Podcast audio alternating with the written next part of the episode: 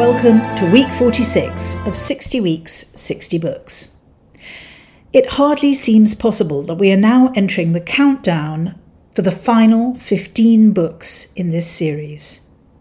I was about to launch into a paean of praise for David Mitchell's historical novel, The Thousand Autumns of Jacob de Zoet, but I realised mid-week that I was slightly out of sync and needed instead to slot in the memory of a play that I saw twice some 14 years ago, once with my family in London, and some months later whilst on a school trip to Stratford at the RSC. Both excellent productions. It is time for a look at The Winter's Tale, one of Shakespeare's later plays, first performed, according to Simon Forman, doctor, astrologer, and avid playgoer, in 1611. He recorded that it played at the Globe, and then we have records to suggest it was put on at the court of King James later that year. The court must have liked it, for it was revived as an entertainment during the celebrations of one of James's daughter's wedding a couple of years later.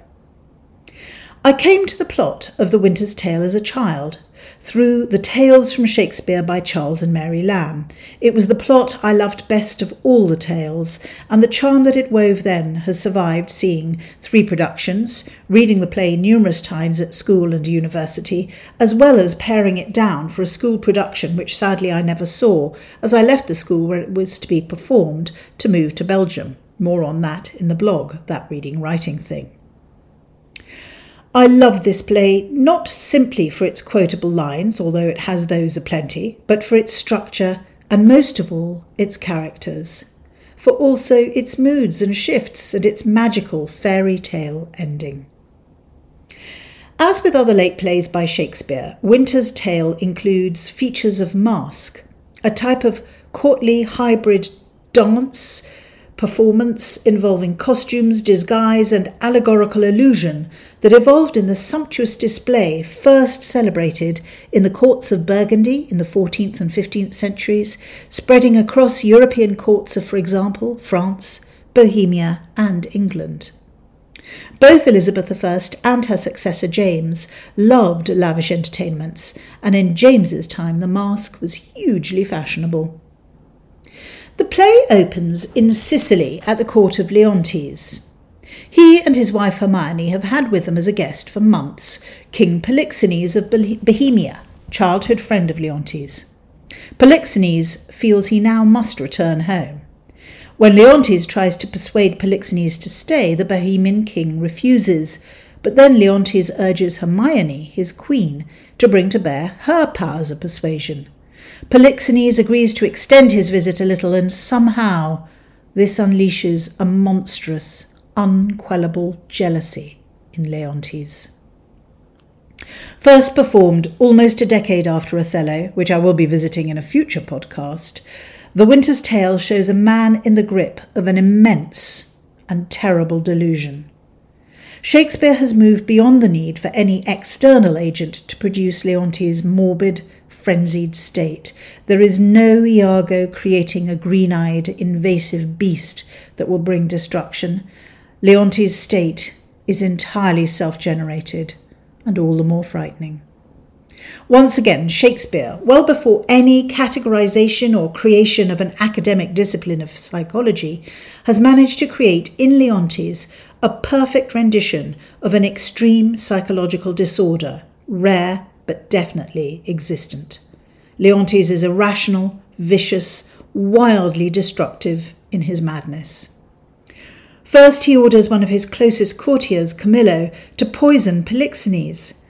Rather than obey the mad king, Camillo confesses this plot to Polixenes, helps the Bohemian king escape, and goes into exile with him, knowing that if he remains in Sicily, Leontes will order his death. But this leaves Queen Hermione vulnerable.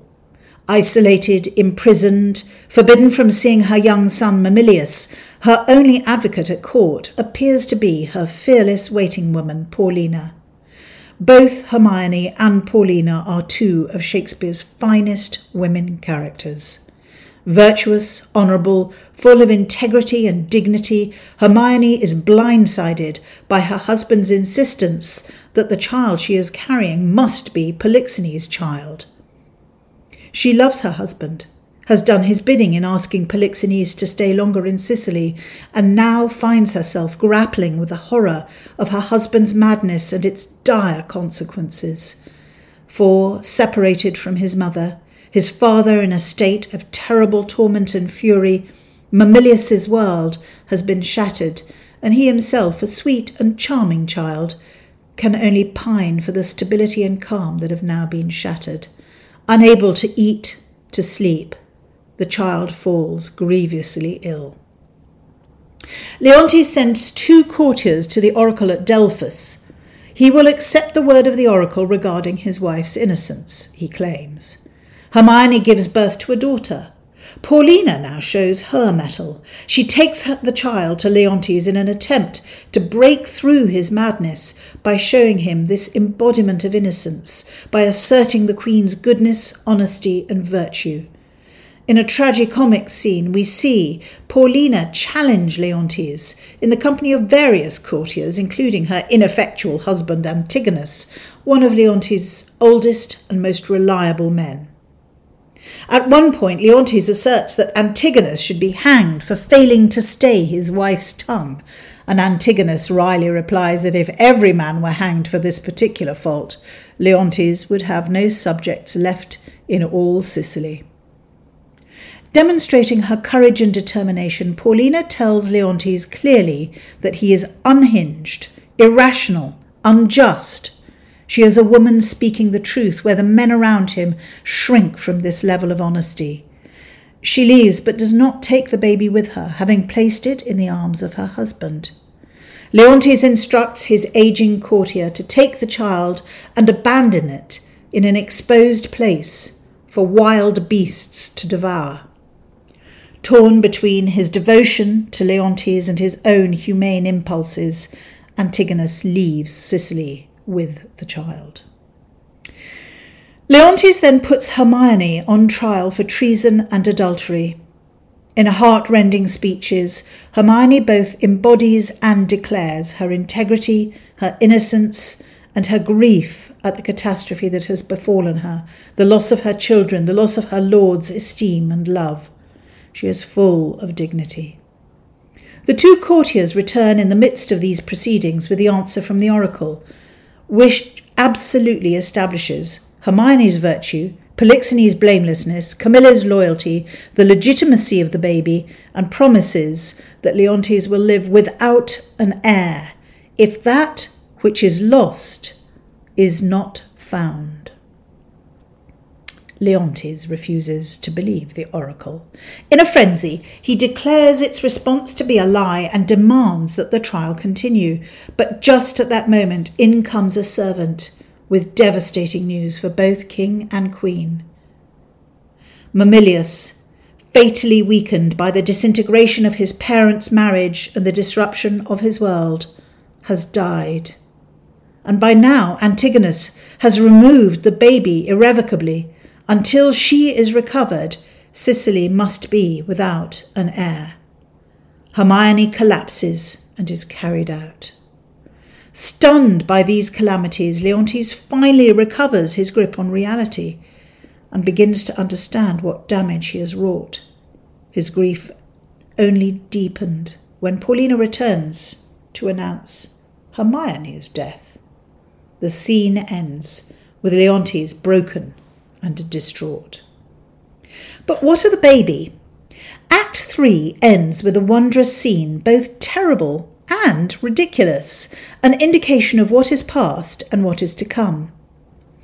Antigonus lands on the coast of Bohemia, a geographical impossibility as Bohemia has been landlocked since it came into being, but this is Shakespeare's geography.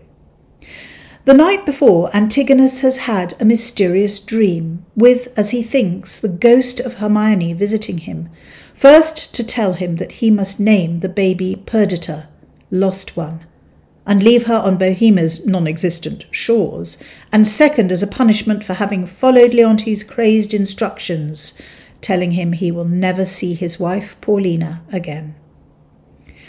Antigonus tries to dismiss the dream. He says, Dreams are toys, linking back to the confrontation where Hermione is trying to defend herself against Leon- Leontes' raging demons. She says, My life lies in the level of your dreams, which I'll lay down. She is ready to die, but she warns Leontes that it is his feverish imaginings which has brought her to this perilous state. Leontes counters with, Your actions are my dreams. He is unable to sleep because his conviction that Hermione has betrayed him has so consumed him, but he cannot perceive the irony in his own words. His dreams are false, and just that illusions, fabrications, dreams.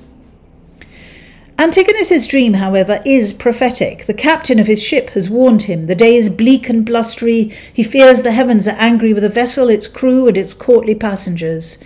Antigonus lays the baby down. The storm breaks, and roused by the thunder, a bear appears. Readers of the play can then enjoy that most delightful of stage directions exit Antigonus, pursued by a bear. The tone of the play switches completely at this point. It is abrupt and ludicrous with the arrival of the rustics, the aging shepherd and his clueless son. As the storm abates, the old shepherd appears on stage in search of two lost sheep, discovers the baby, and is joined by his son, who reports the loss of the ship with all hands and the destruction of Antigonus at the paws of the bear, who has rended the old courtier limb from limb before devouring him.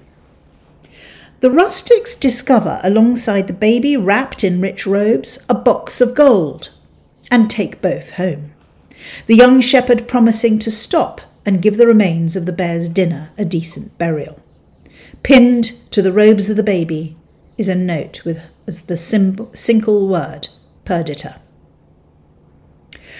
The final part of the play, the last two acts, are opened by time an allegorical figure who reports that 16 years have passed, that Perdita is now grown, as is Prince Florizel, son of Polixenes, king of Bohemia, and that Leontes has spent his time in penitence. There is a subplot involving Camillo and Polixenes, but more interesting are Perdita and the peddler and hoodwinking thief Autolycus. Autolycus is a trickster, a messenger, and a meddler whose interventions allow an unravelling of the tale so that, at just the right time, the shepherd and his son are able to reveal the truth of Perdita's origins. She is no modest shepherdess, but was clearly a babe of noble birth, and thus, formerly against Polixenes' wishes, but now in line with them, an eligible bride for the young Prince Florizel. Perdita is recognisably one of Shakespeare's righteous young women, echoing Cordelia or Brutus's wife Portia, endowed with innate nobility and elegance of mind and expression. Her diction is complex, Latinate, educated despite being raised by the dim witted shepherd, and alongside his even dimmer son. She knows all the flowers and their meanings. She seems at times to be Ophelia's balanced, sane cousin, not set adrift by the murder of her father and the cruelty of her lover, but raised in a protected paradise. Gardens and flowers were always important to Shakespeare. From the bank of thyme in Eglantine where Titania sleeps to the metaphors of a rank unweeded garden to embody the state of Denmark, or the gardeners talking of growing apricots alongside their discussion of the wars between their royal superiors and Richard II. The sheep shearing scene in Winter's Tale is deliberately bucolic, a joyful interlude, and that opportunity for pastoral masque, but it is also that symbol that all will be well that after the darkness, light and life and spring beckon. The final embodiment of this is that elegant, amazing, brilliant scene at the very end of the play. When I first read the Lamb's retelling of the story, I wondered at it. The cast reassembles in Sicily. Perdita and Florizel have been helped to reach Sicily by Camillo, once Polixenes has tried to break them apart, followed by both a shepherd and his son, and then, in hot pursuit, Polixenes determined not to allow his son to marry this commoner. However, Perdita's identity is revealed, Leontes recovers his lost daughter, and to celebrate, at the very end of the play, an aged Paulina, no less spiky, offers to display a statue of Hermione made by a great Italian master, so that Perdita might know a little, at least the appearance, of her lost mother. The statue is unveiled and amazes the court with its likeness to Hermione. And it amazes, of course, the old kings, Leontes and Polixenes. Then Paulina makes the statue move. To slow and stately music, what becomes, what seems stone, becomes flesh. And Hermione, alive, is restored to a penitent and awed Leontes.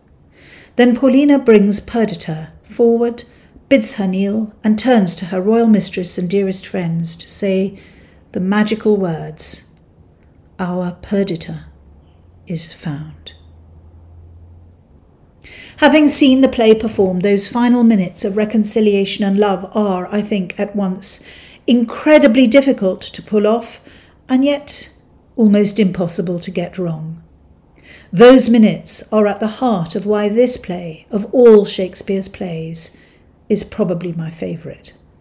The first three acts are so achingly terrible, more so, I think, when you know the play and understand the extent of the trauma and consequences of Leontes' madness. He has lain waste to everything that he loves and is left in a desolation, utterly bereft. The play could end there, yet another tragedy where the destructive force of human nature is laid bare for the audience. Instead, we have redemption, reunion, rejoicing, the natural order restored. Leontes' atonement and suffering are at an end, Hermione and Paulina rewarded for their constancy and devotion, and the young prince and princess recognized and allowed to be a couple. There is comfort and reassurance that, however terrible the grief and horror, there is also the capacity for joy for simplicity and innocence to win. Much as my young, gory younger self loved the tragedies, especially the gruesomely high body count of Hamlet, for example, the older I am, the possibility of forgiveness, of reconciliation, and the happiness of coming into harbour after a long and difficult journey becomes more resonant. Next week, I will return as planned to the Thousand Autumns of Jacob de Zoet with its amazing convolutions and definitely some gruesome, gory pleasures. See you then.